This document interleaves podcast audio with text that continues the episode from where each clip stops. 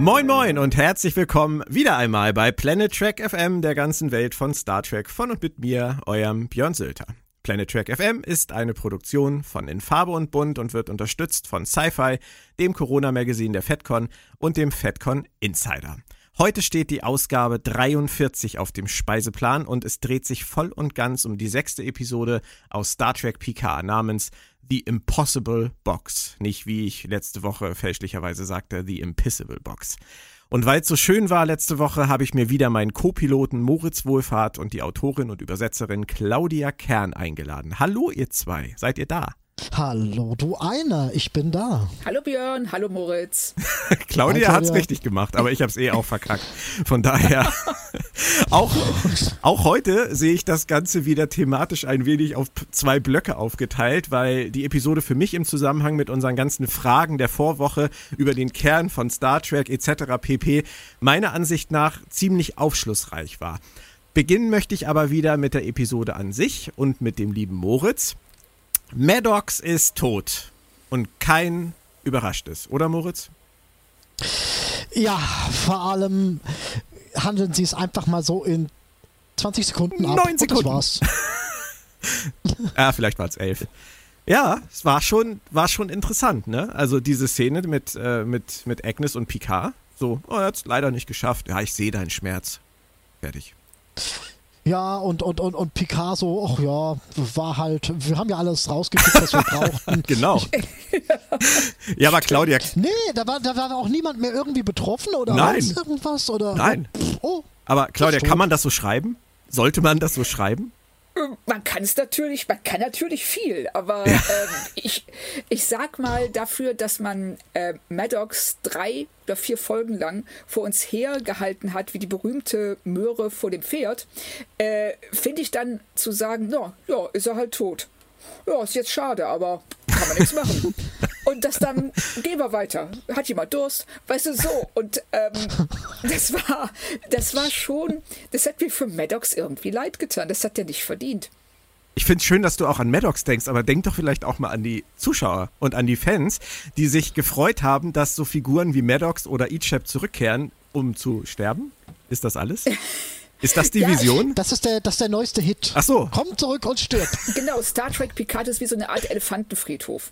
Da machen, da treten alle ihre letzte Reise hin an. So. Äh, okay, das wollen wir natürlich jetzt nicht hoffen, dass das für alle gilt. Da kommen wir dann später noch zu. Hoffentlich ist nicht Picard der Oberelefant. Oh, Bei Ichab, bei Ichab konnte ich es ja noch irgendwie verstehen. Den haben sie einfach äh, gebraucht, irgendwie für die emotionale Basis für Seven. Aber bei Maddox, wie du das halt sagst, Und dann muss es trotzdem wieder mit umbringen. Nee, gehen. das, Immer, ja, immer das, umbringen. du hast ja recht, Moritz, aber die, die wollen halt natürlich auch emotionalen Einschlag erzeugen. Und bei Maddox verstehe ich es aber halt nicht. Weil ähm, ich habe eher das Gefühl gehabt, Maddox wäre so der, der, der Obermotz der Staffel.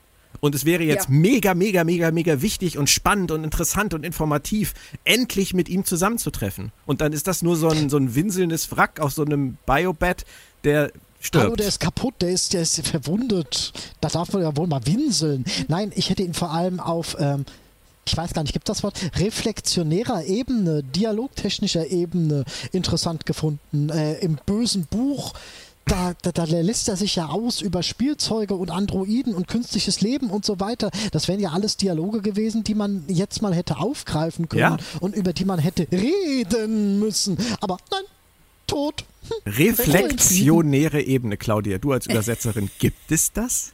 Bestimmt. Okay. Halten wir das einfach mal so fest. Ich habe mir das Ganze so ein bisschen schön gebetet, muss ich sagen. Ähm, ich habe mich. Gerätet? Ja, Schön gerätet. auch das. Welches Gerät benutzt du denn? Viel Alkohol, das habe ich bei Discovery gelernt. Nein, ähm, ich habe mich einfach mal gefragt, wie ist das eigentlich auf diesem Schiff? Wenn man sich mal anschaut, wer da so rumläuft. Und dann bin ich mal durchgegangen. Ähm, Rios, der ist einfach nur engagiert, um dieses Ding dahin zu fliegen. Den, dem ist ja eigentlich grundsätzlich relativ egal. Er möchte nicht äh, sterben bei der Mission und ähm, möchte irgendwann dann am Ende sein Geld oder was auch immer bekommen. Dass der jetzt nicht fragt, wie ist denn der gestorben und war das wirklich so und hätte man das nicht verhindern können, kann ich akzeptieren. Elnor ist nur da, um Picard zu beschützen. Den interessiert, glaube ich, eigentlich auch relativ wenig. Ruffy ist äh, betrunken und bekifft. Die interessiert gerade auch relativ wenig. Ah, und, ähm, aber die ist. Ja, die ist vom Typ her eigentlich eine, die das hinterfragen müsste, aber die ist ja völlig out of order jetzt. Also das kann ich akzeptieren dramaturgisch. Und Picard, muss ich euch ganz ehrlich sagen, Picard macht für mich immer mehr den Eindruck wie ein komplett präseniler Mann, der emotional auch nichts mehr richtig auf die Reihe kriegt. Das meine ich auch gar nicht böse. Sie zeichnen ihn nur in, in, in einem Licht, das ich wahnsinnig interessant finde. Und das in, wurde in dieser Folge auch wieder befeuert. Ähm, dass der halt einfach nur seine Info wollte, wie Claudia eben sagte. Und dann ist ihm der Rest jetzt eigentlich egal. Finde ich interessant, wenn man über ihn nachdenkt, aber ich kann es auch akzeptieren. Wie geht euch das? Ist es so unrealistisch? Jetzt bezüglich, bezüglich Picard oder bezüglich der. Äh, Crew? Also da muss ich dir ganz ehrlich sagen, dass Ruffy nicht nachfragt, dass Ruffy das nicht stutzig macht, dass die da mit ihrer ganzen paranoiden äh, äh, Arie, die sie damit unterfeiert, da nicht hellhörig wird. Nee, nee, sorry, die ist doch die erste, die, die, das könnte eine Verschwörung sein und, und, und Moritz, so weiter. du musst echt viel mehr trinken und viel mehr kiffen, um das nachzuvollziehen. Man sich da. Duplos essen. Oder Duplos essen. Meinst Oh, du wirklich, Duplo. Claudia, meinst du wirklich, äh, Ruffy hätte in der Situation da jetzt drüber fallen müssen, in der Situation, in der sie ist? Schwierig. Also nein. Mein erster Eindruck war, sie ist so sehr mit sich selbst beschäftigt, sie kreist so sehr um sich selbst, dass ähm, es schon ein Wunder ist, dass sie es tatsächlich schafft, Picard diesen Diplomatenpass zu besorgen. Ja. Und äh, dabei ja auch äh, noch, das kommen wir bestimmt später auch noch mal zu, wie sie das macht und welche Konsequenzen das auch für sie hat. Ich kann nachvollziehen, dass sie in diesem Moment als sie erfährt, dass Maddox gestorben ist, das nicht hinterfragt. Aber wenn sie das jetzt auch im Folgenden, also wenn sie das jetzt wirklich einfach auf sich beruhen lassen, Ja. dann würde ich das schon schwierig finden. Das, Weil das muss nochmal, das muss Konsequenzen haben. Das würde ich Äh, auch unterschreiben. Auch, die wird ja auch noch im Laufe der Staffel entlarvt. Also äh, Ja. Ja. davon gehe ich mal Ja. fest aus. Ich auch. Also ich, Ich denke auch, halt für also- den Moment kann man fast damit leben, weil die einfach alle mit dem Kopf woanders sind oder sich einfach gar nicht so richtig dafür interessieren. Ja, Außer richtig. eigentlich Agnes, weil es ist, weil es ihr Ex-Lover ist. Ähm, und dabei sind wir dann auch schon beim nächsten Thema und bei der wahrscheinlich, was Moritz zumindest angeht, schönsten Folge, die seit Jahrzehnten in Star Trek vorgekommen ist. Eine so menschliche Folge, eine so sympathische Folge, wo zwei Menschen einfach nur sich aufeinander einlassen können und äh, sehr, sehr äh, tiefschürfende Dialoge wechseln. Äh, Moritz, wie war das für dich? Das war der Gipfel der Fremdscham. Jetzt ist er endlich erreicht. Also wirklich, das sind Dialoge, die stelle ich mir so, ich müsste mir mal tatsächlich ein paar äh, ab 18 Videos angucken. So stelle ich mir dir die, da die Dialoge vor. Ich habe noch nie mit, jemandem mit dem Captain geschlafen. Ah, das kann ich nur empfehlen. Und dann geht's los. So stelle ich mir das vor. Ich, Ich habe noch nie einen ab 18 Film gesehen. Claudia, ist das da so? Oh ja, klar. Du, ich bin froh, dass du dich hier an die Expertin in dieser Runde gewidmet Also, ähm, wieso hast du mich das jetzt gefragt? Wir sind nur zu dritt. Es war gerade sonst deshalb. niemand verfügbar. Okay, ähm, der Dialog war schon peinlich. Okay. Das muss ich auch sagen. Also ansonsten fand ich die Dialog, ähm, die Dialogqualität in dieser Folge eigentlich sehr, sehr gut. Aber da hatte ich dann auch den Eindruck, das ist von Leuten geschrieben, die sich vorstellen, wie Leute in einem ab 18 Film miteinander reden würden, wenn sie denn je einen gesehen hätten, was sie nicht haben, weil sie die Ausweisüberprüfung bei Netflix nie auf die Reihe kriegen. so, Hat Also Netflix so- solche Filme? Ich glaube das nicht. Kann ich mir nicht stimmt, vorstellen. oder? Oh. Wollen wir es nicht hoffen? Das- Wollen wir es nicht hoffen? Porn? Nee, Ja, ich- Porn glaube ich auch nicht. Glaube ich auch nicht. Aber es ist Also- schön zu wissen, dass wir alle nicht im Bilde sind. Nein. Ähm, also, aber ich sag da einfach nur zu, warum liegt denn hier Stroh? Äh, okay. ja, Ja. Hm. Äh, ich fand es nicht so schlimm wie Moritz, muss ich ehrlich sagen. Ähm, woran das auch immer liegen mag. Also ich. Äh, du äh, kennst halt genug A18 ich, ich fand, nee, ich fand Agnes in der ganzen Folge zum ersten Mal wirklich äh, überzeugend. Sie war viel ruhiger, sie war so runtergefahren, sie war so, so in sich gekehrt, sie war so mit sich selbst beschäftigt, so zerbrechlich und das fand ich, es hat die, die äh, Alison Pill ziemlich gut gespielt und deswegen fand ich diese völlig sinnlose Aktion mit äh, dem völlig sinnloserweise Futsal spielenden Rios ähm, auch irgendwie lustig. Ich weiß nicht, das war so, so komplett ohne irgendwelchen Vorlauf. Ich meine, ja, aber so passieren diese Äh, Dinge ich im mein, Leben doch, ja auch Moritz, das oder? Ohne Vorlauf. Beischlafhologramm aktivieren können. Ich, Vielleicht war das das Beischlaf-Hologramm. ah. Vielleicht ist das das Oh. Fut Futsal-Beischlaf-Hologramm, das immer da Also das wäre rumläuft. tatsächlich, das wäre tatsächlich eine super Idee. Das wird die ganze Szene besser machen. Ja. Ich fände es wirklich klasse, wenn Ja. das jetzt so in der nächsten Episode und, und, und was? Du hast mit meinem Beischlaf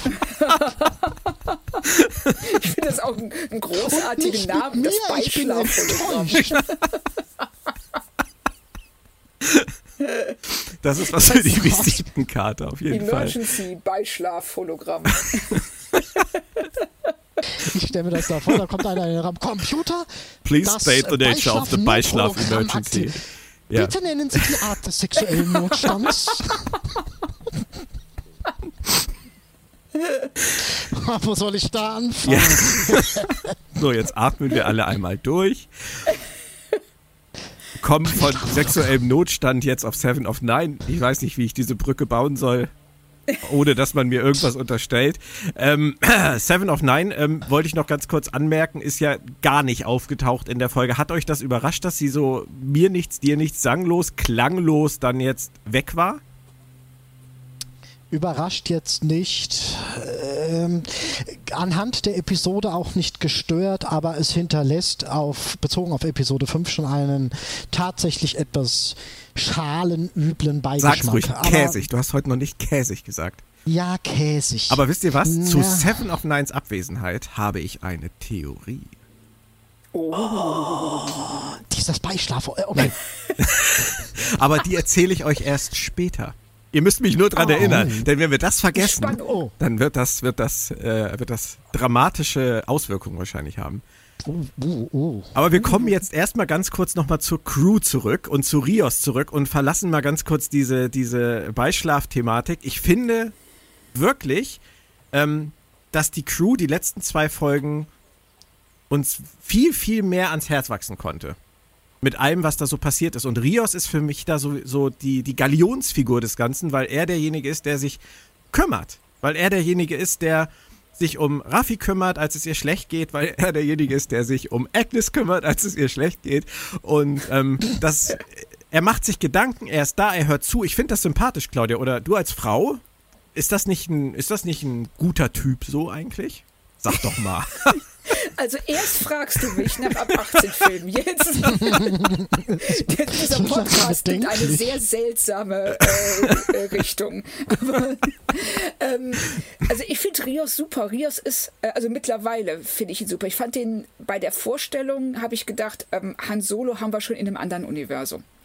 Aber ähm, je mehr, je besser man ihn kennenlernt, desto mehr wirkt er auf mich wie ein richtiger Captain. Also jemand, der sich seiner Besatzung annimmt, der ähm, den Überblick behält, der merkt, wenn es jemandem schlecht geht und versucht, die zu stützen. Also gerade auch jetzt im Fall von Ruffy. Und äh, was er macht eigentlich all das, ich klammer jetzt mal das Beischlaf-Hologramm aus, ähm, aber er macht das, was Picard machen sollte. So. Ohne, ne, also sich zu kümmern, auf seine Leute zu achten. Ja. Zu gucken, Naja, auf Elnor achtet er nicht und auf Picard achtet er jetzt auch nicht groß. Also er ist schon Nee. ein bisschen selektiv. Ja, die, Auf ja, die Frauen aber auch konzentriert, keine- ja, ja. Hm. Ich, ja, weil er, das sind ja auch in, im Moment zumindest die beiden schwächsten Charaktere. Ruffy braucht Hilfe und Agnes braucht Hilfe. Elnor braucht keine Elnor Hilfe. braucht Elnor auch braucht Hilfe, auch ganz dringend. Hilfe. Ja, bei aber allem. Elnor ist Elnor. Der ist, ähm, Ja, ja. Ne, das ist Naja. jetzt, der, der leidet nicht unter Wir dem. verstehen dich. Okay, gut. Aber Picard leidet auch so ein bisschen unter, wir fliegen jetzt äh, zu einem Borg-Kubus und das mhm. löst in mir was aus. Ja, da kommen wir also, gleich zu Moritz. Aber Picard leidet ja noch unter etwas und das äh, wollte ich vorhin schon einmal kurz anmerken. Lass uns noch kurz über Raffi reden und über die schon angesprochene Szene, wo sie ähm, Picard diese Zugangsberechtigung besorgt wo sie uns im Prinzip ja vorführt, wie sie wahrscheinlich schon ihr halbes Leben als, äh, als Drogenabhängige, als Alkoholikerin immer wieder in solchen Momenten umschalten kann und äh, Leuten ihr Gesicht zeigen kann, das sagen soll, mir geht's gut, alles in Ordnung, mach dir keine Gedanken. Oder wie würdest du das verstehen, Claudia? Ähm, nee, das habe ich jetzt so nicht verstanden. Also ich habe eher, weil sie ja ganz klar zu dieser, ähm, äh, was, was war sie, Commodore? Oh, keine Ahnung, was sie war. Ich glaube, sie war tatsächlich eine Commander. Commander. Ähm, sie sagt ja dann ganz klar auch zu der, du, ich hatte eigentlich vor, mich zu Tode zu trinken. Hm. Was äh, die Frau auch überhaupt nicht wundert. Also Ruffy äh, verbirgt nicht, was sie ist. Sie zeigt ganz klar, so sitzt er ja auch mit der Pulle in der Hand ja, und sagt dann so, äh, was auch ein bisschen aufgesetzt war, fand ich. Ah, zumal da wieder noch so ein dialogiges Detail käsig rüberkommt von wegen, ah, ich weiß um deine dunklen Geheimnisse. Hallo, in welcher Soap sind wir denn ja, eigentlich? Ja, das war ein bisschen peinlich. Also das hätte Also sie ist ja auch ein bisschen betrunken. Da kann man ja auch ein bisschen ja. peinlich sein. Ja, okay, aber das es ist funktioniert. Es geht mal subtiler. Ja, es, es geht subtiler. So. Ja, sagt ausgerechnet Herr Wohlfahrt.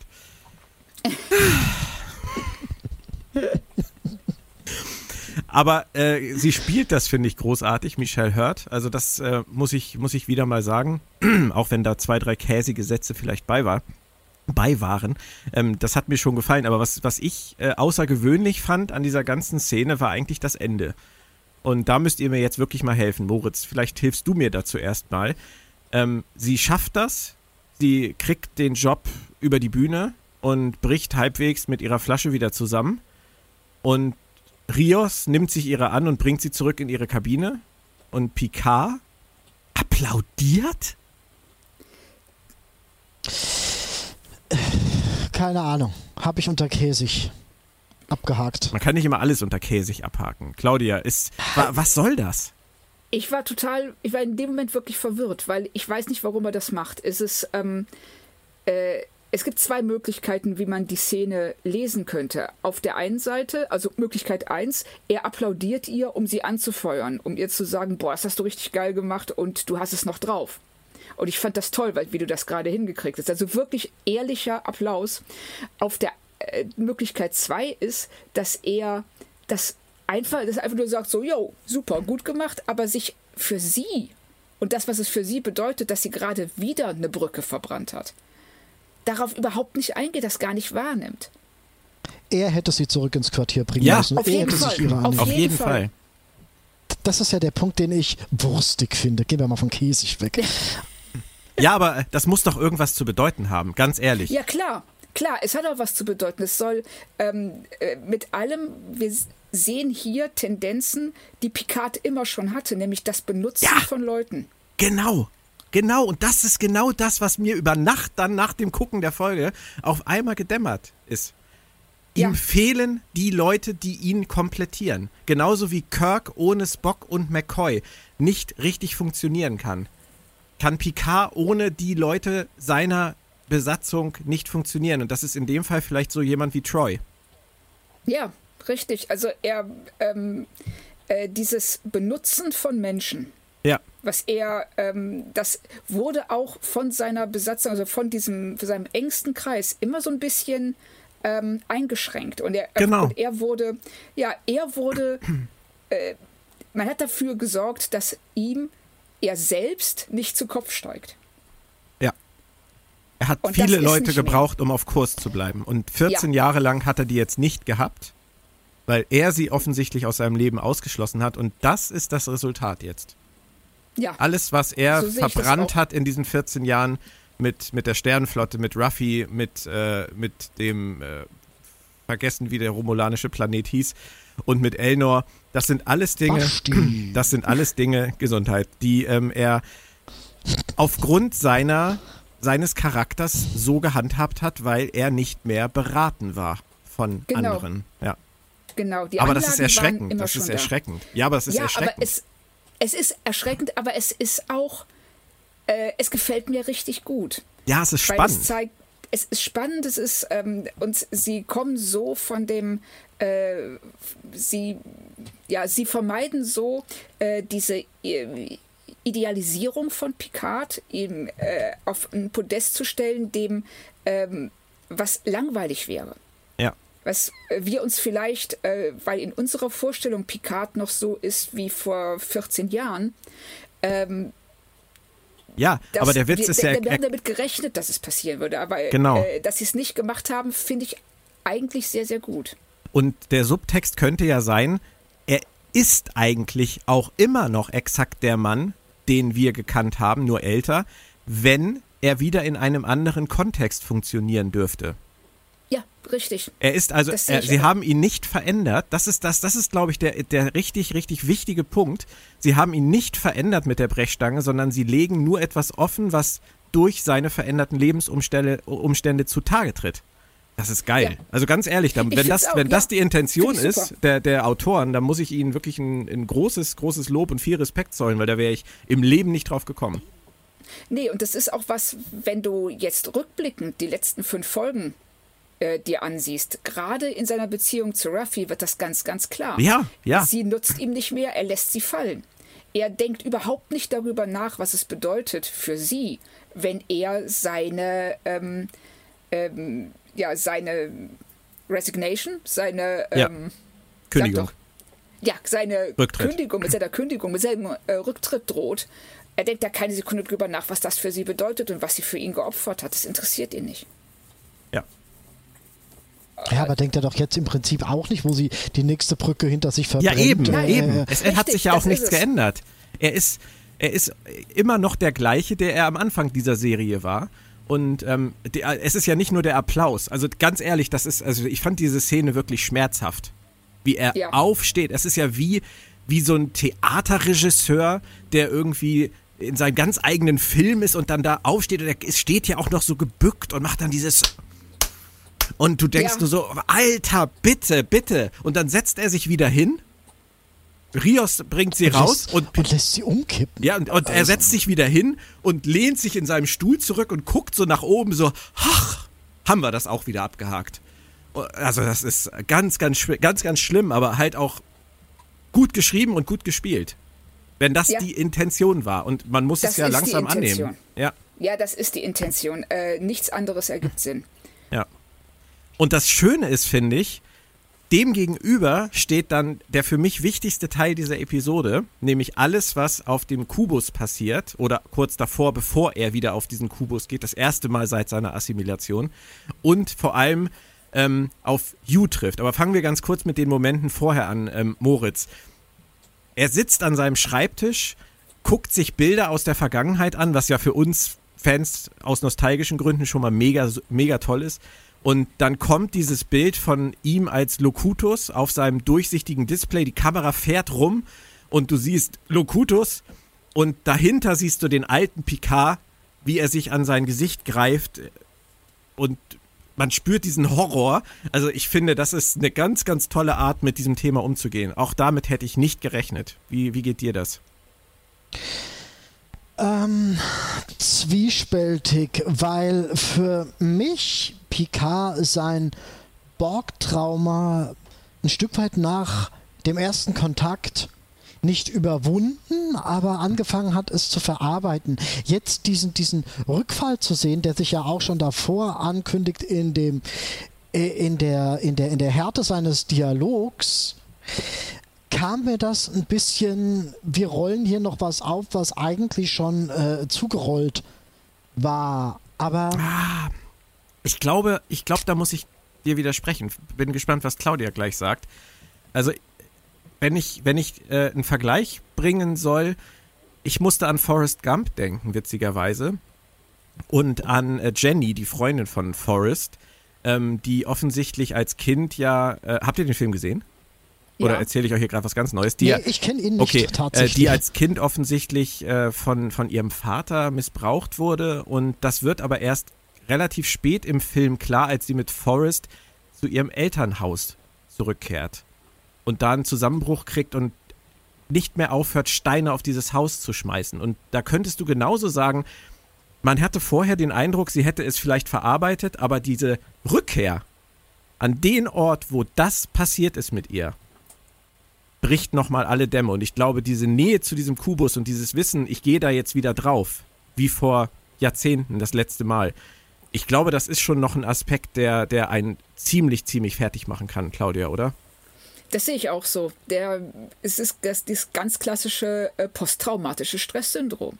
Ja. In dem Moment, in dem du wieder in der Situation bist, fühlt sich das für dich an, so real an, ähm, wie damals, als du es erlebt hast. Und das ist, äh, was äh, in dem Moment, wo diese Überblendung kommt von Locutus und Picard, was ich auch einen ganz, ganz tollen Moment fand, da wird klar, wie sehr, mit welchem Horror er ja. ähm, äh, daran denkt, den Borg-Kubus zu betreten und was das für ihn bedeutet. Und das setzt sich ja, ja dann auch fort, wenn er erstmal auf dem Kubus ist. Ja. Auf jeden Fall. Aber wir haben in Next Generation, haben wir die, Dialogsequenzen mit seinem Bruder, wo er anfängt zu verarbeiten. Wir haben das Treffen mit Locutus. Wir haben den ähm, Staffel-Zweiteiler zwischen 6 und 7, wo er auch nochmal mit den Borg in Kontakt tritt glaub, kommt. Das ist nicht Klar, er ist, nicht, er ist nicht wirklich, ja, das mag sein, aber er kann mit der Thematik, mit dem an sich, ihr habt, ihr habt wirklich recht, das muss ich tatsächlich lasse ich mich gern von überzeugen, dass der Kubus als Kubus-Objekt nochmal eine andere Bedeutung für ihn haben kann. Aber so Moritz, lass mal, ja auch im Vorfeld. Moritz, la, lass mal einen, einen jetzt inzwischen alten Mann oder eine jetzt inzwischen alte Frau, die ähm, den Zweiten Weltkrieg erlebt hat und in irgendeinem KZ war, lass die mal jetzt mit 80, 90 Jahren da zum ersten Mal wieder hingehen ich glaube, man macht sich keine Vorstellung davon, was wirklich emotional da vor, vor sich geht. Und da kannst du dein ganzes Leben daran gearbeitet haben, solche Dinge zu verarbeiten. Wenn du dann wieder damit so konfrontiert bist, alleine durch diese, diese visuelle Wahrnehmung, vielleicht auch Gerüche oder was auch immer, ich glaube, alles, das, alles. das löst, glaube ich, so viel aus. Also ich kann es mir selbst nicht vorstellen. Ich habe so ein Trauma nie erlebt bisher, zum Glück. Ich muss dreimal auf Holz klopfen. Aber ähm, ich glaube wirklich, dass das etwas ist, was man nicht unterschätzen darf. Also ich finde, ich finde finde die Darstellung von ihm, wie, also wie, wie Patrick Stewart es spielt und wie es geschrieben ist, ich finde es spektakulär. Das ist das erste Mal in dieser Serie, dass ich das wirklich so sehe. Weil ich darauf auch nicht vorbereitet war, dass sie das Thema so gut zurückbringen. Ich fand auch, dass sie das super gelöst haben. Also von dem Moment an, ähm, wenn er die äh, sich die Bilder ansieht und dann bis zu dem, wo er dann auf den Kubus kommt und Yu begegnet und von ihm durch die Gänge geführt wird, wie sie das, wie sie seine emotionale Reise da beschreiben, fand ich auch ganz grandios. Also super. Dann lasst mich einmal ganz kurz meine äh, Theorie hier einfügen, weil sie ist nicht so spektakulär, aber das ist der Punkt, wo es passt. Ich glaube, dass Seven of Nine in dieser Geschichte keinen Platz hatte. Weil ähm, auch für Seven wäre die Rückkehr auf einen Borg-Kubus in gewisser Weise etwas Besonderes gewesen, wenn auch sicherlich nicht so schwierig wie für Picard. Aber auch für sie wäre es ein Thema gewesen, auf das man hätte eingehen müssen, in gewisser Weise. Und sie hätte vielleicht auch einen Informationsvorsprung äh, noch gehabt oder keine Ahnung. Es ist, es ist egal. Seven in dieser Geschichte als weitere Person, die zu einem Borg-Kubus zurückkehrt als Ex-Borg, wäre dramaturgisch völlig zu viel des Guten gewesen und auch verschenkt gewesen. Und ich glaube. Seven ist, Seven ist im Verlauf von Voyager ich auf weiß. Äh, mehr als einem Borg-Kubus gewesen. Das ist aber also auch schon mehrere Jahrzehnte her, Moritz. Weißt du, es geht mir gar nicht, es geht mir gar nicht darum, das zu vergleichen. Es geht mir darum, dass die Autoren sich vielleicht gefragt haben, ähm, wenn sie jetzt dabei wäre, müssten wir uns dann auch damit beschäftigen, dass es für sie ja auch in gewisser Weise eine Rückkehr zum Kollektiv ist. Weißt du, sie hätten es eigentlich unter den Tisch fallen lassen müssen, weil Picard viel zu sehr im Fokus steht. Die hätten die beiden ja, ja nicht zu zweit da auf den Kubus gehen lassen können. Das hätten sie machen können, aber das hätte der ein, die eine Sache hätte der anderen Sache wahrscheinlich ihren, ihren, ihren Eindruck genommen, den es auf ja. uns hat.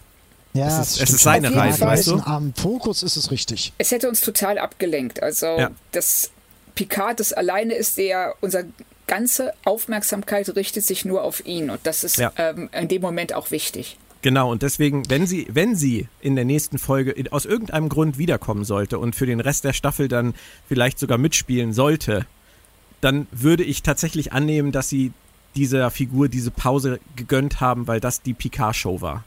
Weil das die Picard-Borg-Show war.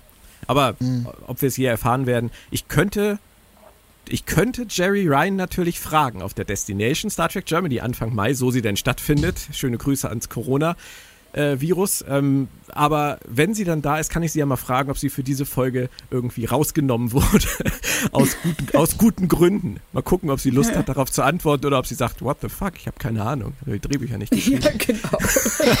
Ähm, ich hätte noch mal eine andere Frage, aber ist sich Picard dieses Traumas denn überhaupt äh, in Gänze bewusst? Weil er hat kein großes Problem damit, dass er Elnor zurücklassen muss, den er eigentlich als seinen Schatten angeheuert hat.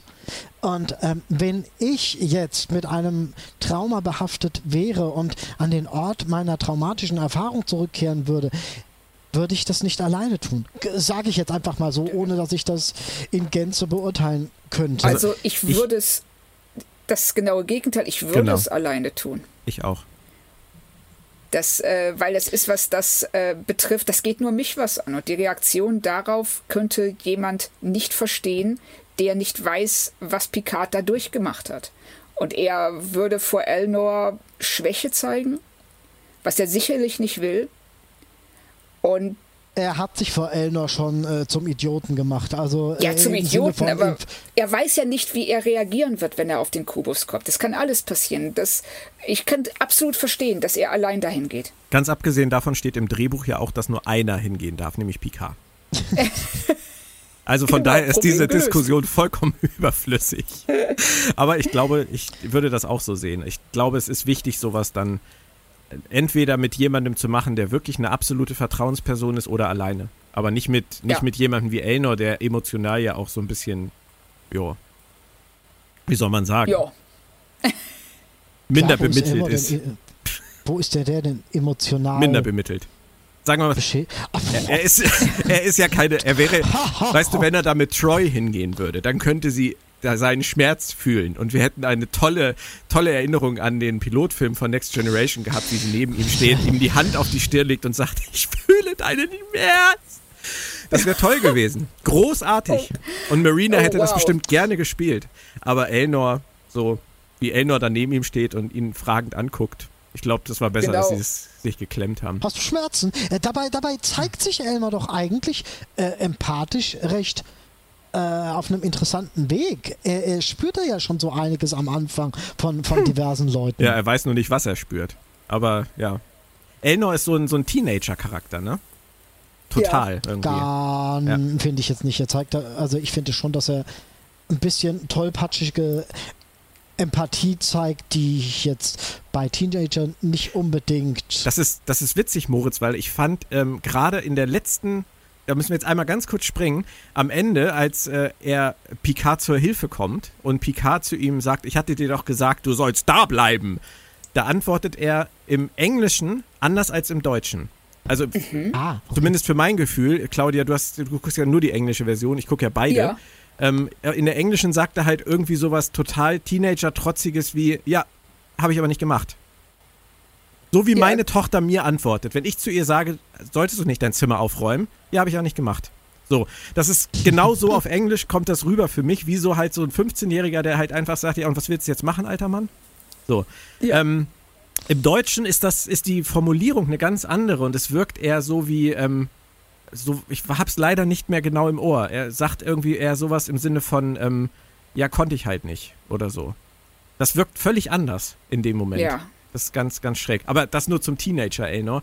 Ähm, meine Lieblingsszenen von den Lieblingsszenen sind die mit Picard und Hugh. Claudia. Ja, auf jeden Fall. Also von der ersten, von dem ersten Moment an, wenn Hugh ihn auffängt oder wenn die, Ja. wenn die Borg ihn auffangen und zu Hugh bringen und ähm, wir diese wieder den dieses, er ist der erste, der sich freut, Picard zu sehen. Ja, ja. ja, in der, in der ganzen Serie irgendwie, der ihn auch nicht komisch ankackt und auch nicht nee, du schuldest mir ein Schiff und. Ja, äh, und wisst ihr was? Noch? Nicht nur das. Er ist nicht nur der Erste, der sich freut, Picard zu sehen und der, der sich freut, ihm helfen zu dürfen. Ich finde, er ist der Erste, der uns Picard zeigt, wie wir ihn kennen. Ja, Weil in, in, Ja, durch, durch Hughes Augen gesehen ist Picard der große Mann, den wir kennen und den wir in dieser Serie bisher noch Ja, überhaupt nicht gesehen haben. Absolut. ja. und das finde ich, so, das finde ich so schön, weil, weil das wieder für diese Theorie spricht, Claudia, die du ja eben auch äh, aufgestellt hast, dass die Personen, mit denen er interagiert, letztendlich das Beste aus ihm herausholen. Und ähm, Ja. ja. Und er ist es, Hugh zeigt uns das. Und ich fand das ganz, ganz großartig. Dieses warme, dieses warmherzige Willkommen heißen, in den Arm nehmen und ähm, Ja. ihn da durchführen. Und ich helfe dir. Ich weiß nicht, warum du hier bist. Ich helfe dir aber egal, wobei. Das ist, Ja, ja. oh, also, Ich, das war auch eine echt warme Szene. Ja. Ja. Also, Fand ich die, auch. auf die man irgendwie sechs Episoden lang gewartet hat, äh, weil die auch irgendwie einen selbst so ein bisschen reflektiert oder, oder widerspiegelt. Du fängst PK an zu gucken und willst eigentlich, dass auch mal irgendwer in der Serie auf ihn zugeht und sagt, es ist schön, dass du wieder da bist und ich helfe dir und ich kenne dich und, und, und. Aber eine Frage müsst ihr mir trotzdem beantworten.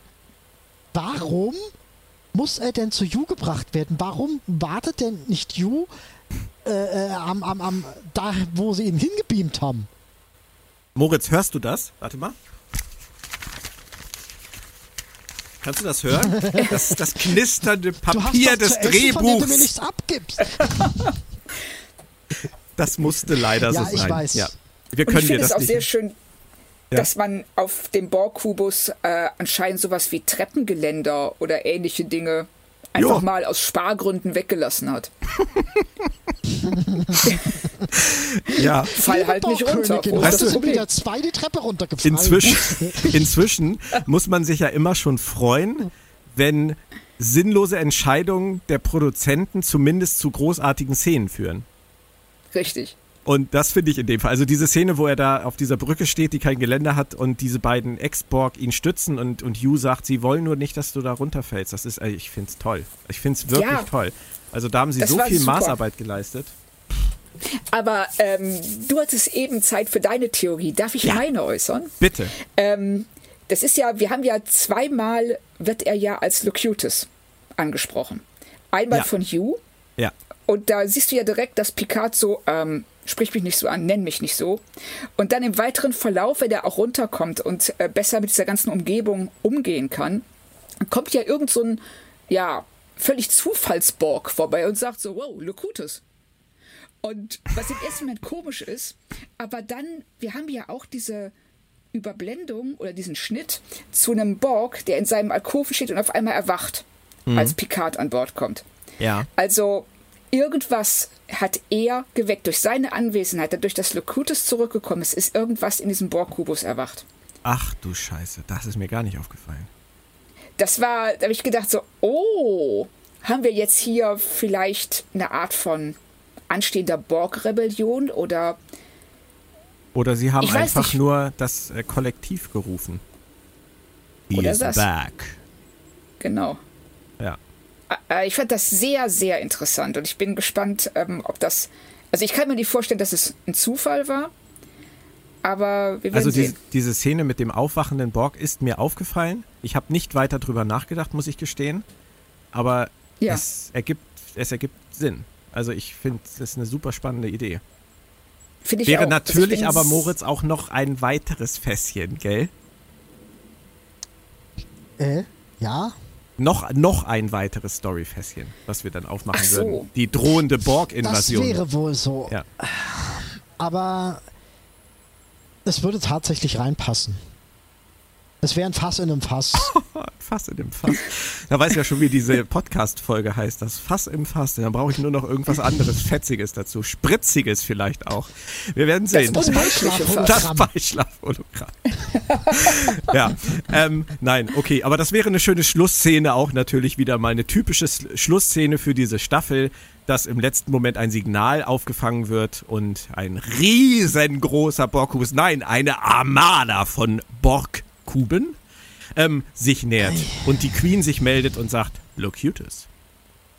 Darling. Was machst du da mit deinem Borg? genau. Ich schmeiß dich die Treppe runter.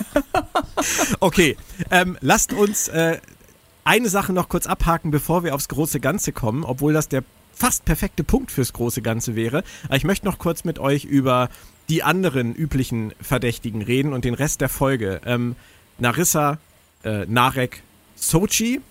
Ähm, ich fand alles, was mit denen zu tun hatte, in dieser Folge tatsächlich mal angemessen geschrieben. Also ich habe äh, diese Fremdschämen-Momente wie in den letzten Folgen, wenn das um, um die ging, nicht gehabt. Es war auch nicht so redundant.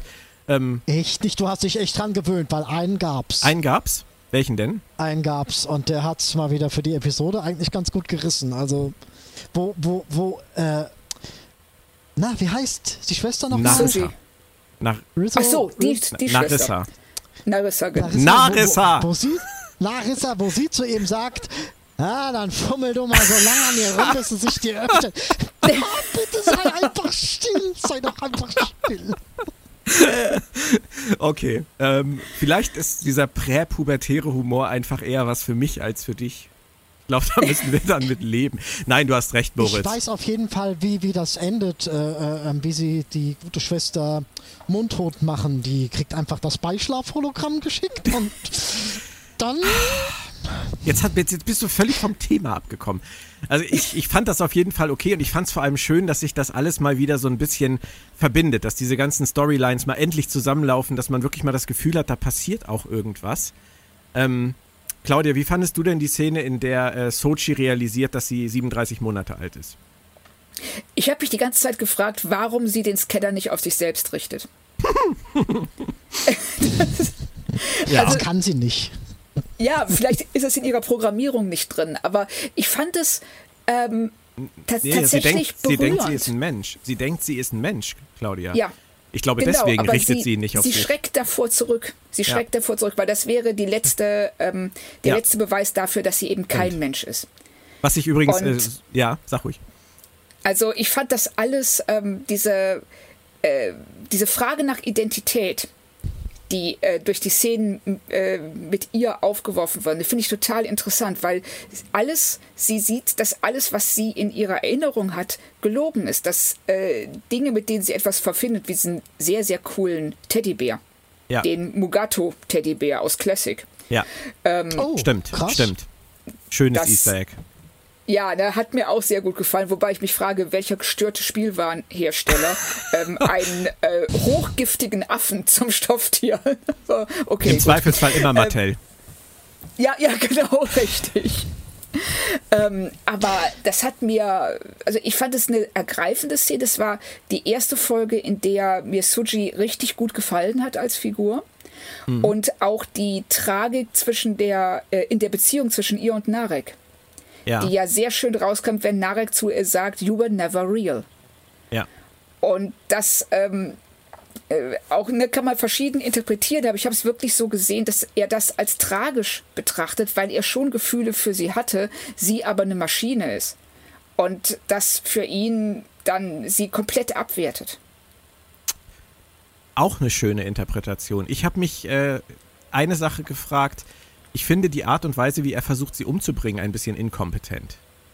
Ähm, äh, letztendlich öffnet ja. er ihr ja damit die Tür, sich noch zu retten. Und er steht dann auch da draußen so, guckt da so rein und ähm, guckt ihr zu. Und als sie dann durch den Boden verschwindet, dann zieht er sich seinen Mantelkragen hoch, wie so ein äh, Oberfinsterling das halt so tut und sich den Schnurrbart zwirbelt und dreht sich um und geht. Aber er wirkt nicht so richtig geschockt, finde ich, Claudia, oder? Das nee, also da bin ich mir auch noch nicht sicher, wie die Szene zu interpretieren ist. Hat er ihr das ermöglicht? Hat er das einkalkuliert? Oder ist es was, was er jetzt einfach, wo er sagt so, ups, oh, ich tue so, als wäre nichts passiert, ich bin da mal weg. Als äh, Show-Einlage für seine Schwester wäre es halt sinnvoll. Ja, schon. Also ich bin sehr gespannt, wie sie jetzt weiter damit umgehen, weil dass er jetzt, er wusste, ja, er er muss gewusst haben, dass er sie aktiviert in diesem Moment, in dieser Meditationskammer. Ja. Denke ich auch. Ab, warten wir es ab. Es macht auf jeden Fall diese ganze Figurenkonstellation endlich mal interessanter. Aber Moritz, du musst mir noch mal eine Sache erklären. Stell dir jetzt mal vor, ja, stell dir jetzt mal vor, du bist ein Wissenschaftler der Föderation und du wirst zum Borg-Rückgewinnungs- Projekt eingeladen, dort zu arbeiten. Temporär wahrscheinlich. Und du äh, fliegst mit einem Schiff dahin, packst deinen Koffer und nimmst mit. Als über 20-Jähriger. Dein Mugato-Teddy, deine Stiftebox mit den Abenteuern von Flotter, Ja, das Ja, genau. die ganzen. Bilder, die gesammelten Bilder deiner gesamten Familie aus den letzten Jahrzehnten und deine Kinderzeichnung, die du selbst vor 20 Jahren mal angefertigt hast. Wer würde dich außer mir dann noch für bekloppt halten? Vielleicht hatte ich ja noch einen zweiten Koffer. Ja, aber ist das, ich meine, das ist doch wirklich völlig übertrieben gewesen, Claudia, oder? Oder Moritz, beide Ja, meinetwegen. Das ist, Ja, also das, Ich bin also, kein Mädchen. also das, was soll das denn jetzt schon wieder heißen? Mädchen nehmen immer nur sinnlosen Kram mit Ich, in Urlaub wenn ihr und zum Zimmer Arbeiten. sehen könntet, ich hatte nie, ich habe kein Po, ich, ich bin nicht der Typ, der, der, der äh, sich so irgendwie sein Zimmer anheimelnd gestaltet mit irgendwelchen Okay, Requisitalien dann bist du da der falsche Ansprechpartner für. Ganz einfach. Absolut. Ja, aber äh, es ist zu viel gewesen, oder, Claudia? Es war zu viel, das fand ich auch. Das, bei dem ersten Gegenstand, das war fast so was wie aus nackter Kanone. Ja. Also wenn man, äh, wenn man eine Sequenz hat von Gegenständen, die immer abstruser werden, je länger die Szene dauert, was am Anfang noch völlig normal ist, dass man, was weiß ich, ähm, sein, sein Lieblingsteddybär aus der Kindheit, dass man den mitnimmt, um eine Verbindung zur Heimat zu haben. Das kann ich noch Ja. verstehen. Aber dann, als die Stifte kamen, habe ich gedacht so, okay, naja, vielleicht malt sie gern was aus in ihrer Freizeit. Und dann die Kinderzeichnung, das war dann der Punkt, wo ich sagte, warum? Wer nimmt seine eigenen Kinderzeichnungen mit? Also wenn das Ja. jetzt die von ihrem Kind wären, Ja. sowas, okay. Aber ihre, Ähm, sind die vielleicht von ihrer Schwester? nee, es sind ihre. Ja, nein, aber es könnte doch auch sein, dass in ihrer Erinnerung das Zeichnungen von ihrer Schwester sind, die sie immer geschenkt hat oder so. Oh, Erinnerung an das ihre stimmt, Schwester. das Ja. stimmt. Möglich. Ich befürchte, sie werden uns diesen Aspekt der Geschichte nicht mehr erklären. Nein, ich glaube auch, das ist abgehakt. nicht. Okay. Ähm, Ah. Sochi, ja. Claudia? Aber äh, äh, ist euch aufgefallen, wenn äh, Hugh und Picard in Sojis Zimmer kommen, während sie und ähm, Narek in diesem äh, in dem anderen Raum sind, diese Durchsage, die da kommt über das Lautsprechersystem, Nein. da wird gesagt, ähm, in irgendwie Sektoren 5 bis 8, bla bla bla, ähm, wir sind vorübergehend geschlossen wegen einer festgestellten chronometrischen Aktivität. Und wenn man, Eieieiei. also chronometrisch klingt für mich schon sehr nach Zeitreise. Irgendwie schon. Und dann Also- gehen wir wieder zurück auf deinen äh, erwachenden Borg und den, Wir nennen wir es mal den Locutus-Effekt. Genau, oder vielleicht ist Soji, sind nicht ihre Erinnerungen falsch, sondern sie reist tatsächlich in der Zeit zurück um diese Erinnerung. Weil es ist in der Szene, in der Narek sie dazu bringt, sich ähm, äh, an diesen Traum zu erinnern und ihn zu Ende zu führen. Das ist ja da, wenn Picard und Hugh in ihr, jetzt ihr Ja, ja. Zimmer gehen und das passiert parallel. Mal ganz abgesehen davon, und ich weiß, jetzt begeben wir uns langsam in, in eine Irrenhaus-Thematik, aber kam es euch auch so vor, als würde Sojis Vater ein bisschen wie Bashir aussehen? Äh, nein. Aber ich, Okay, ich, cool. ich fand ja schon nicht, dass äh, Jaisal wie Diana Troy aussah. Von daher, Aber da bist du echt, ähm, stehst du allein auf weiter Flur da. Jedem, ich habe jetzt mittlerweile wirklich ungefähr zehn Leute gefragt, weil mir das keine Ruhe gelassen hat. Und alle so, ja klar sieht die so aus. So, okay, Ja, da sind vier Lichter. das Muttermal. Ich sage nur das Muttermal. Ah, nein, okay. Äh, Begier habe ich jetzt nicht dran gedacht tatsächlich. Ähm, ich fand in der Szene einfach nur super gelöst visuell, dass, dass ihr Vater kein Gesicht hat. Und Ja. ähm, dass äh, sie selbst wie Pinocchio, wie eine Holzpuppe auf diesem Tisch liegt, was ja auch eine super schöne, ähm, Das war wie, cool, wie ja. heißt es neudeutsch so schön? Äh, nicht Flashback, sondern es gibt da noch so ein anderes Wort für. Meinst du Hommage? Nee. Oder, ja, es ist oder- letztendlich es ist eine Hommage an Data. An Data und seinen ewigen Pinocchio-Status. Also ich fand die Idee, Ja. dass sie da als Holzpuppe äh, darzustellen, fand ich schon ziemlich gelungen, muss ich sagen. ja, richtig. Ähm, Und äh, sorry, ähm, Nee, bitte. sie sieht ja in dem, äh, wenn sie dann in dem Traum aus dem Fenster sieht, ähm, sehen wir ja zwei Monde, diese zwei roten Monde. Ja. Und äh, ich bin mal ein bisschen auf Memory Alpha spazieren gegangen, weil ich ja sonst nichts zu tun habe. Und ähm, zwei Monde hat nämlich auch Omikron Theta, der Planet, Oh. von das, auf dem das Kristallwesen war und auf dem ähm, Ei, Ja. Data gebaut ei, wurde. genau ei, Data gebaut wurde. Und wir wissen ja, dass es einen ganzen Planeten voller Synths geben soll. Also heute, Claudia, packst du aber aus, Ich-. Ich weiß, ich, hab, ich bin heute so gut drauf. Zwei Tassen Kaffee und es läuft. Soll ich jetzt noch was vom Nein, Beischlafhologramm? nein, äh, du zerstöre es nicht. Nein, Claudia, großartig. Echt Komm, großartig. ich ich habe hier Also- gerade so einen Lauf. dass- ich möchte dich gar nicht mehr unterbrechen im Moment. Ähm, also da, das müssen wir auf jeden Fall alles im Blick behalten. Das sind, äh, das, das dürfen keine Zufälle sein. Also weder das mit dem Erwachenden und dem Locutus und äh, er geht weiter und äh, der Durchsage und den chronometrischen Chroniton Aktivitäten. irgendwas Aktivitäten Schwankungen? Schwankungen. Aktivitäten? Ja, toll. Also bin, bin echt sehr gespannt, wie das weitergeht. Ähm, sie entscheiden sich ja dann am Ende, die, äh, das, die Privatgemächer der Queen aufzusuchen. Ähm, Oh. Ja, äh, zum Glück war sie ja nicht im Negligé anwesend, das wäre peinlich geworden. Aber da finden sie dann ja diesen schönen ähm, Übergang, mit dem man 40.000 Lichtjahre weg äh, reisen kann, der ja auch eine sehr schöne Hommage wieder an Voyager darstellt und an die Folge Prime Factors. Ähm, über die haben Moritz und ich uns auch im Vorfeld dieses Podcasts schon unterhalten. Ähm, passt ja alles ganz hübsch. Sowas ist einfach nur nett, oder, Claudia? Das ist äh, Ja, das ist. Äh, nice to have. Ja, es ist nett, es äh, macht in dem Moment Sinn. Es sind, äh, es wundert mich, nee, es wundert mich eigentlich nicht, aber ich finde es interessant, wie viele Bezüge es zu Voyager gibt. Ja, Kirsten Bayer ist aufgewacht. Die hatte auch zwei Kaffee. Irgendwann im Rahmen dieser, dieser ganzen Konferenzen hat sie den Kaffeeautomaten für sich entdeckt, nachdem sie ihn bei Voyager endlos lange gesucht hat nur. Ah, egal. Ähm, nee, das ist, ich finde es ganz nett. Ich hatte nur gerade gedacht, wenn ähm, diese chronometrischen Schwankungen vielleicht genau in dieser Sektion aufgetreten sind, kommt wahrscheinlich am Anfang der nächsten Folge die Borgkönigin durch das Portal, durch das Picard und Sochi gerade verschwunden sind. Oh, wow. Äh, was interessant war, sagt Junich sogar, dass die Borgkönigin gerade äh, Rom eine Romulanerin ist? Nee, er sagt, Nee, nee. Ähm, dass sie die, die Borgkönigin gegen die Romulaner eingetauscht haben, dass sie aber immer noch in der gleichen Situation Ah, ja, sind. ja, ja, genau, Nee, so rum. Genau. Warten wir es ab. Also der wahnsinnig viele, viele Fässer auf und äh, dann kommt diese, diese letzte Szene. Ähm, wo sollen wir hingehen? Das Universum ist ja groß und es ist natürlich völlig schlüssig, dass Picard Nepente sagt. What the fuck ist Nepente? Warum will er da hin? Was will er da? Das, Weil er, bei, weil er auf Rurapente Hausverbot hat. Okay, ist, ist ein Grund, aber vielleicht nicht der einzige. Ihr guckt beide keine Trailer?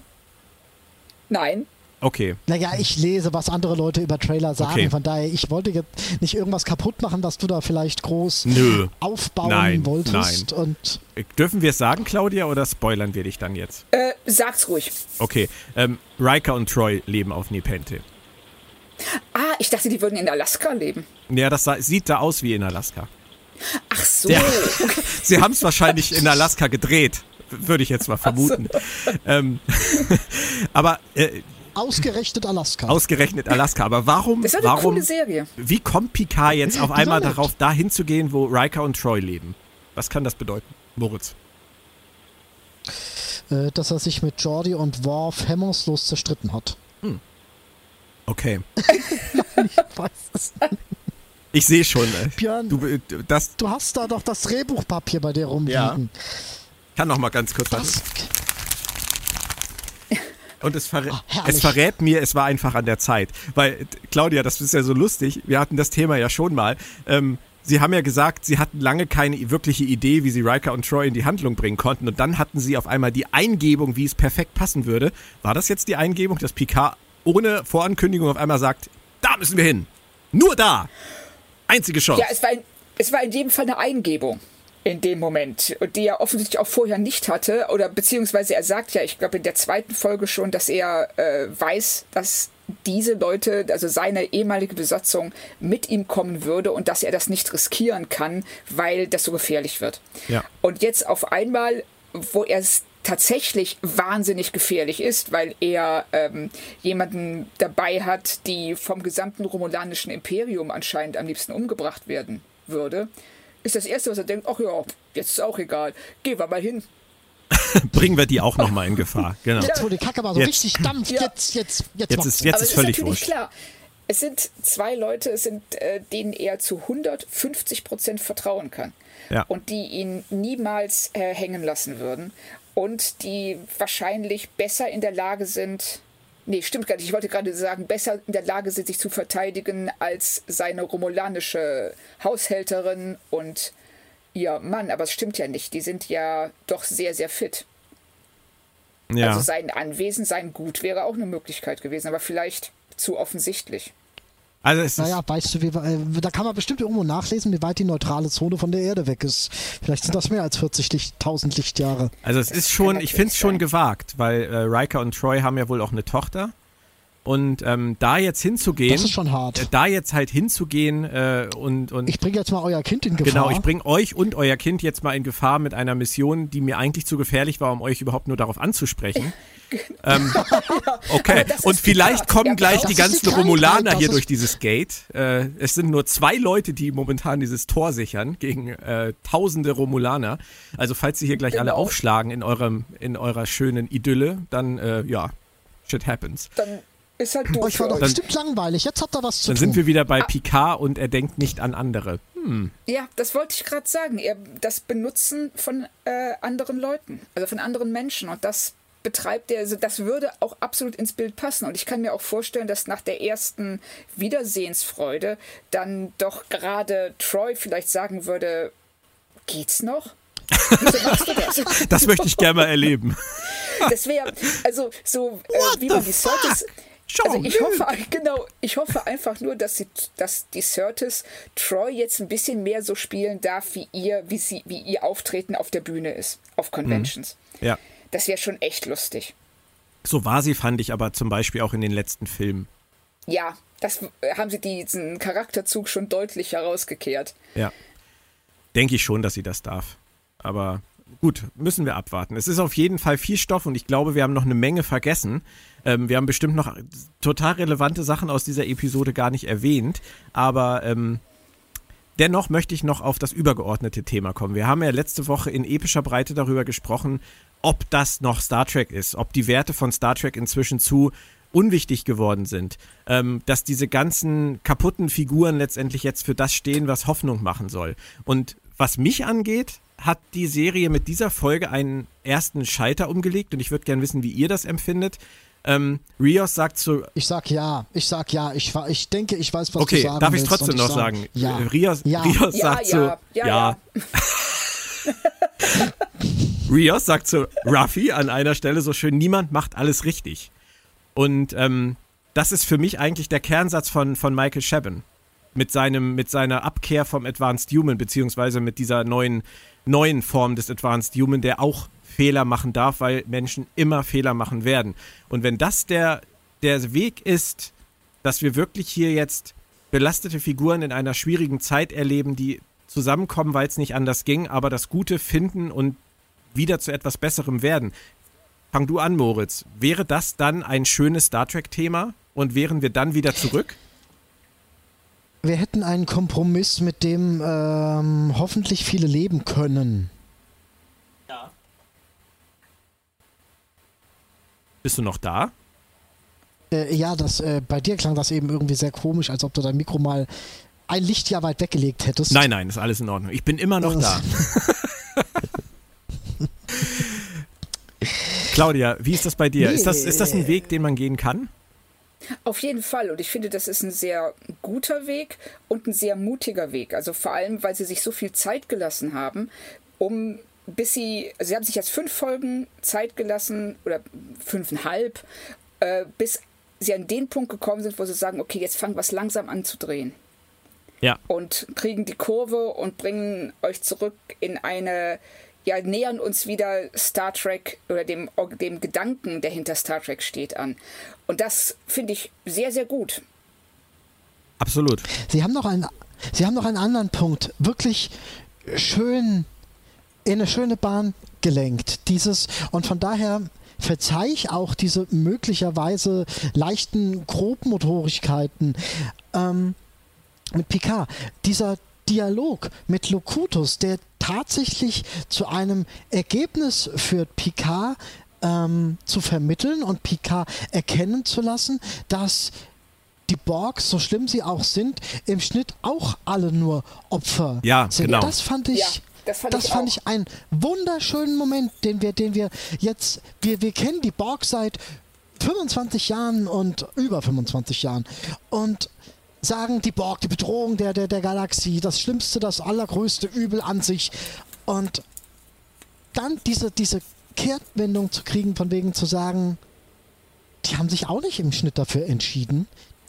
Die machen auch nur das, was man ihnen sagt, zu was sie gezwungen werden zu tun das sind Opfer, fand ich richtig gut. Das, ja. Weil es auch einfach einen ganz wunderbaren Blick auf im Schnitt Kulturen an sich wirft. Du siehst eine Kultur, ähm, wir haben das jetzt die letzten 15 bis 20 Jahre gehabt, von wegen äh, diese, diese Stigmatisierung im, im US-amerikanischen Fernsehen, von wegen, du siehst einen Araber, das muss ein Terrorist sein, der irgendwas ganz fürchterliches plant.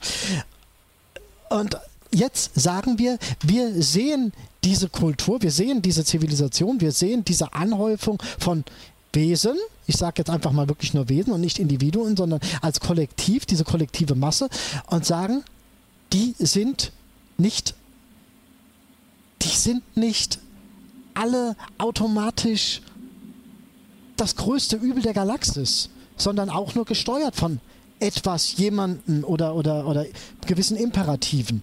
Richtig. Das fand ich einfach schön. Das, das fand ich auch ähm, einen sehr, sehr schönen Aspekt, vor allem, weil er auch in diese Frage nach Identität wieder rein spielt, die man sich auch bei Soji stellt und auch bei Picard. Wer's, entscheidet man sich, so zu sein, wie man ist? Welche Faktoren führen dazu, dass man so wird, wie man ist? Und bei den Borg, ähm, niemand wird freiwillig assimiliert. Und dieses und das Endergebnis in ihrer Funktion sind die Borg absolut böse.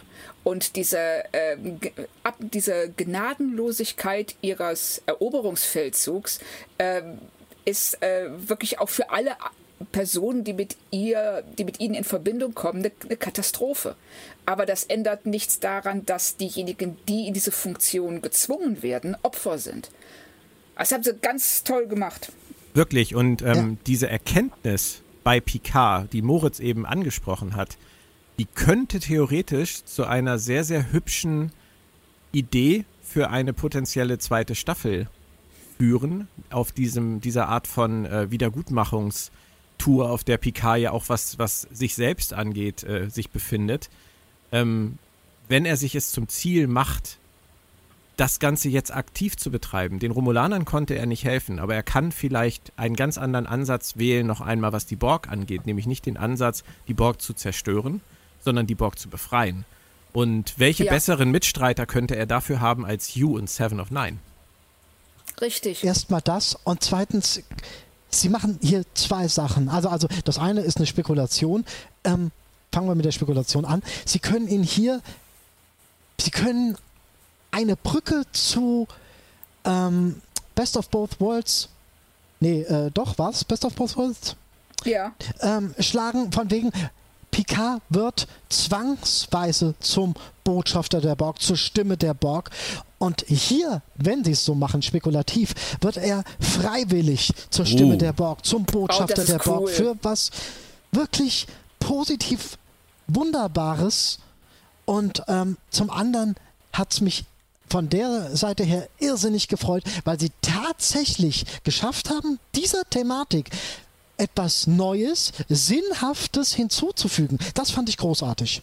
Ja. Das ist so der Punkt, wo ich sage, hier hat Picard als Serie einen Nährwert geliefert. Einen Nährwert, einen Mehrwert, eine Weiterentwicklung, die, die stimmig ist, die, die, die passend ist, die sich wirklich wunderbar ins Gesamtbild einfügt. Alleine, dass wir uns jetzt wieder über solche Sachen Gedanken machen, anstatt uns über irgendwelche Unzulänglichkeiten in Folgen zu ärgern, zeigt doch einfach, dass die Serie schon einen Mehrwert generiert und auf einem ganz guten Weg ist. Auch wenn es äh, sicherlich Dinge gab, über die man diskutieren kann und auch in dieser Folge ja Dinge gab, über die man diskutieren kann. Aber diese Themen, die sind so interessant, wenn sie es nur im Ansatz oder im Detail schaffen darf, dran zu bleiben.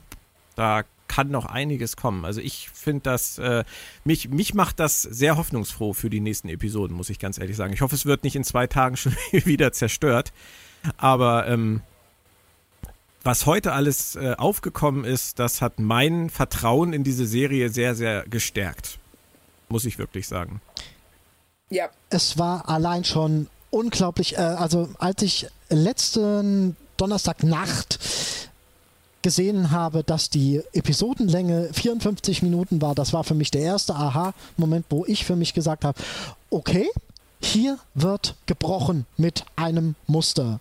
Und, und, und ja, Käsigkeiten hin, Wurstigkeiten her.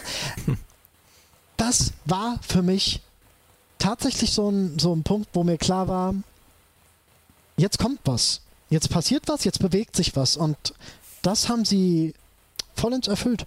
Klar, es gibt, es ist ein bisschen merkwürdig, dass sie gewisse Dinge ähm, sehr, sehr äh, äh, prozeduralistisch angehen.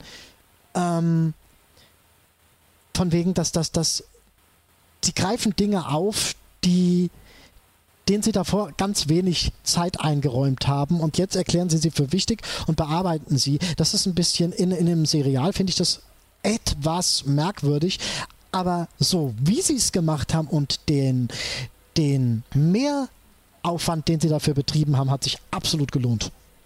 Sehr schön. Und ich muss euch sagen, ähm, ich bin sehr, sehr begeistert vom heutigen Podcast und ich bedanke mich ganz, ganz herzlich bei euch beiden, weil ihr super tolle Sachen aufgeworfen habt. Es hat wahnsinnig viel Spaß gemacht. Es war eine sehr, sehr schöne Stunde.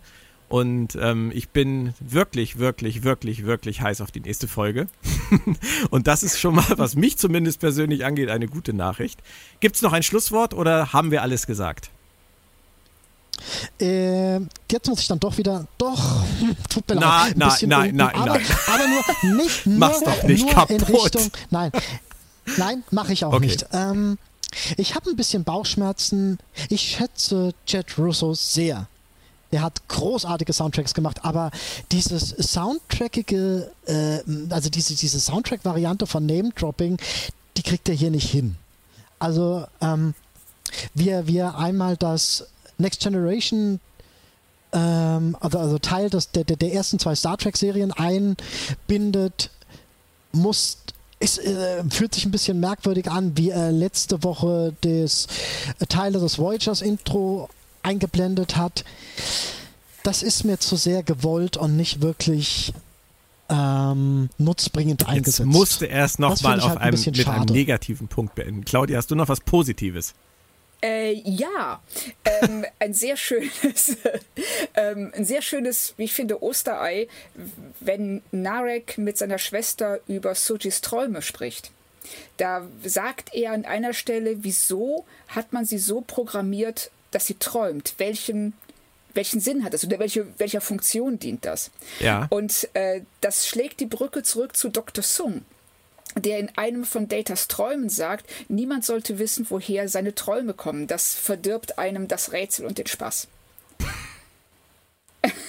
Sehr ja, schön. Das haben sie gut gemacht. Meine Güte. Haben also, sie auch wirklich gut echt gemacht. gut gefallen. Also, das, äh, ich rufe ab sofort ja. nur noch Claudia Kern an und gehe nicht mehr zu Memory Alpha. Völlig, Moment, völlig überbewertet. Ja nur, weil ich bei Memory Alpha war. Das, das muss mich ja nicht interessieren. Nein, Während Björn mit dem Beischlaf-Hologramm kommunizierte hat. Also wenn jeder Memory Alpha editieren kann, dann bin ich dafür, dass wir einen Artikel zum Beischlaf-Hologramm machen. Absolut, absolut. Und dann einfach sehen, wie lange, wie lange der online ist. Ja. Ihr zwei, vielen Dank nochmal. Ähm, lasst uns einfach abwarten, was die nächste Folge bringt. Im Zweifelsfall viel Nostalgie. Mit Nostalgie heißt das Wort. Mit Riker, Troy und Picard, die sich umarmen. Aber vielleicht bringt es ja auch die Story weiter voran. Und vielleicht sind wir in einer Woche dann schon etwas schlauer, was diese ganzen spannenden Theorien angeht. Danke, Claudia. Danke, Björn. Danke, Danke, Moritz. Moritz. Nicht zu danken, Björn. Immer wieder gern. Und? Danke, Claudia. Tschö, tschö, sagt Planet Track FM. Bye, bye. Tschö, tschö. Tschüss. Tschu. Äh, Moritz, sag mal, kann ich mir eigentlich Und? mal dein Beischlaf-Hologramm rüberladen? Ah, mein Bein. Ja, ich schick dir das gleich. Ähm, ist ein bisschen größer.